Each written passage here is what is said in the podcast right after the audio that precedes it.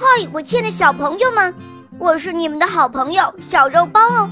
今天肉包又会带给大家什么故事呢？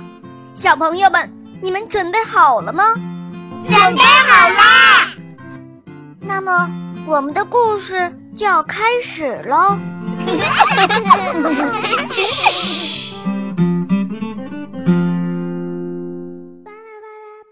穷人的幸福，播讲。肉包来了。据传说，过去在巴格达住着一个百万富翁，他的邻居却是一贫如洗的鞋匠。在鞋匠家里，妻儿和父母、老老少少都是由他来赡养。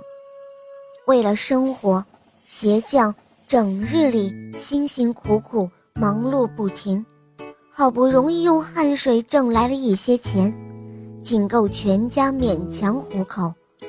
虽然他每日粗茶淡饭，但是每当晚饭之后，鞋匠一家人就会围坐在一块儿，不断的赞颂着真主的恩慈，愉快的唱歌欢乐。而那一位富翁，却日日夜夜忙于算账点钱。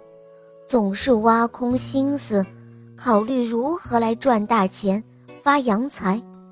至于唱歌娱乐，他就根本无暇过问了。每当富翁听到鞋匠的家里又是唱歌又是欢乐时，他就会感到心烦意乱。于是他灵机一动，计上心来，决心。要结束邻居的快乐和幸福。第二天早上，富翁背了一袋钱来到鞋匠家前，敲了敲门。鞋匠开门之后，两个互致早安。接着，富翁便对鞋匠说：“哦，亲爱的邻居，我想在你家里存放一百块钱，请你来代我保管一下。”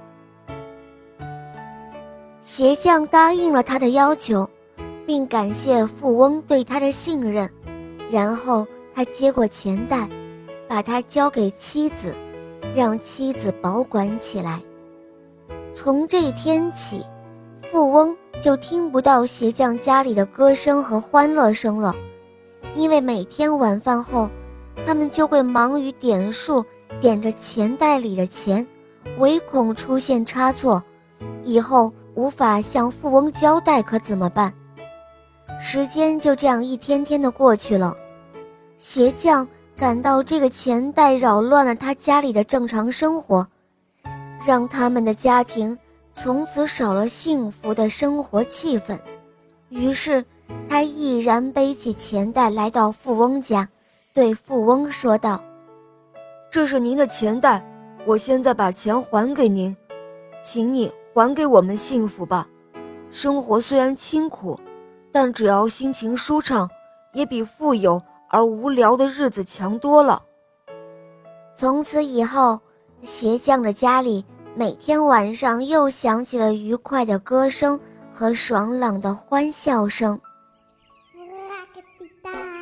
亲爱的小朋友们，今天的故事就讲到这儿了。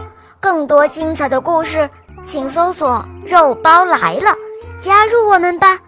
我们明天再见哦，拜拜。